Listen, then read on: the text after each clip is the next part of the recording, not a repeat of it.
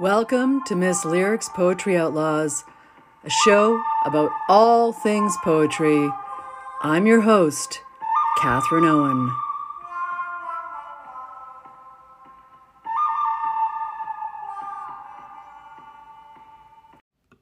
How to write a Canadian poem. Say you are from some bay or cove or tickle, but live in Toronto. Say you read Dylan Thomas, but don't. Read Dylan. Talk of fireflies, black flies, bones, stones, water, mirrors. Talk of poison ivy and first love in the same breath. Call it a palimpsest and acknowledge Earle Birney. Title it Pushed and acknowledge every poet before you. Put in something to kill. A moose in the headlights, a bear, salmon, cod, a car, a culture, the planet, God. Don't kill it till after it stares you down. Don't look for history in tr- where there is none. Look for history in trees. Write in chopped up prose, minus explanation. Call your poems totems, minus punctuation. Make you the poet, the reader, a lover, and no one in particular. Claim a hundred words for snow, but call it snow.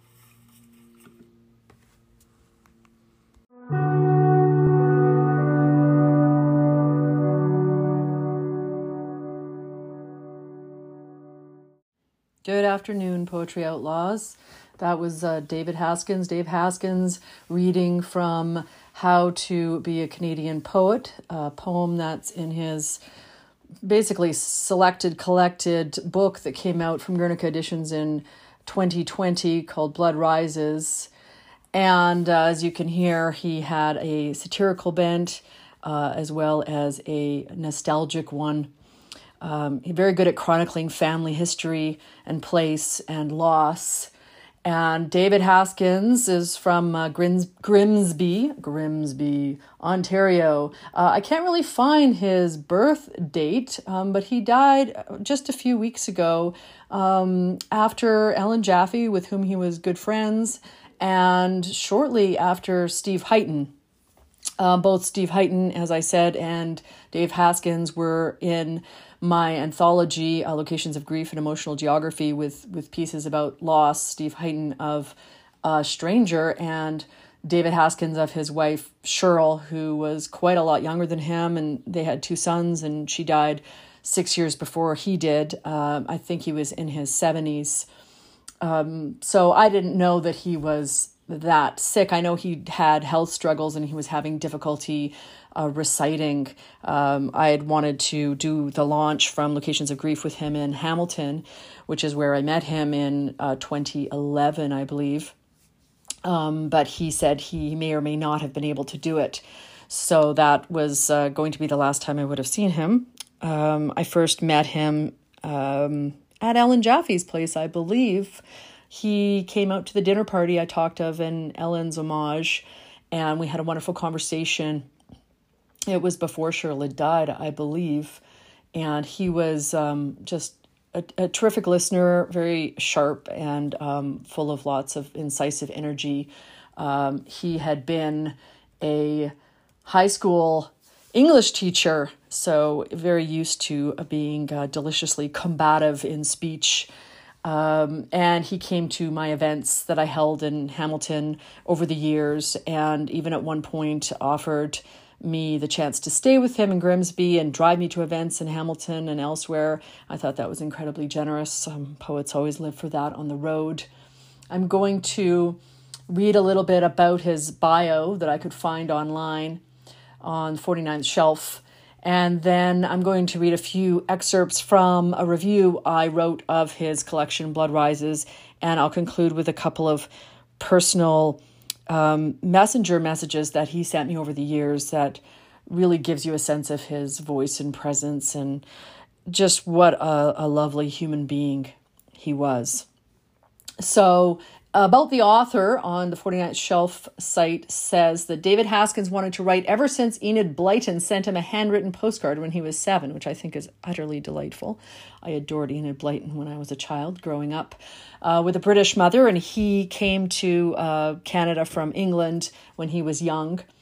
Uh, he then uh, had mentorships under CanLit's A-listers, Joe Rosenblatt, Austin Clarke, Matt Cohen, John Herbert, PK Page, and others. I remember him being very fond of Joe Rosenblatt and us being able to have conversations about his influence on his writing and his life. Uh, he put out a poetry book, Reclamation, from Borealis back in 1980. And due to you know challenges of, of work and life, he didn't put out another one till Blood Rises in 2020. But through Wolsak and Wynn, he published his literary memoir, This House is Condemned, in 2013. He had over 150 different published writings. He's won awards from CBC, the Ontario Poetry Society, the Canadian Authors Association, Gritlit, and Arts Hamilton, and he continued to live in his family home in Grimsby. So his collection, Blood Rises, I recommend it. It is uneven because it spans such a tremendous period of time. But we have delightful pieces, such as the one in which a goldfish experiences poetry for the first time.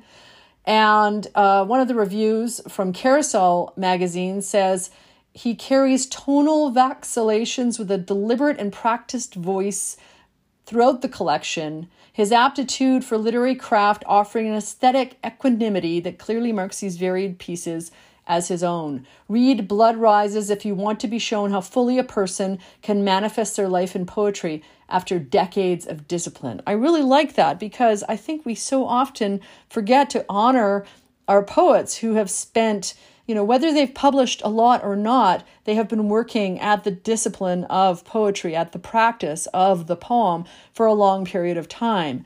And that's not easy, and it doesn't really even get easier. So I think that's a tremendously valuable comment. So, in my own WordPress review, uh, my Marrow Review site of uh, Dave's Blood Rises, I said David Haskins has been writing poetry a long time. It hasn't published much of it due to a variety of work and personal factors. Thus, Blood Rises gathers a host of poems that arch over time, place, thought, relationship, emotion, and ability. And then I say it's a lovely design and size for pocketing. The cover of The Phantom Hunter in the blues and grays of a snowy mountain recalls a boy's adventure story. And the diameters are narrower than many a Canadian poetry book. And there are a plethora of strong pieces here, especially the ones on politics and grief. I had the pleasure of including David's journal piece on the death of his wife in my volume of memoirs. Locations of Grief and Emotional Geography, which is also out from Wolsak and Wynn in 2020. And he evinces a rarely translatable empathy for both strangers and his beloved. So then I go on to talk in depth and detail about many of the pieces that I like and that I thought were strong, and a couple of the pieces that I thought were weaker, because I love that balance. And then at the end, I say Haskins concludes Blood Rises with the line, I am defined by what my imagination eats. And this collection, though a bit overly filling at moments, is undoubtedly one man's powerful life feast. So now I'm going to look at a couple of uh, his mm, messages that he sent to me throughout throughout the years. So when I first met him in 2011, after I did the reading in Hamilton, I believe it was after the dinner party as well he said, Good to see you last night, if briefly. I can't recall a reading I've enjoyed more. Perfectly themed, sequenced, and yet surprising in its varied approaches. And the MacEwen poem is my fave of hers, recited beautifully by yourself. Usually, when I do a reading, I, I will open the reading with a memorized piece from another poet, if possible. Uh, he says, Wish there had been more people there to enjoy it. we all know about small audiences as poets. It never seems to be a shock anymore.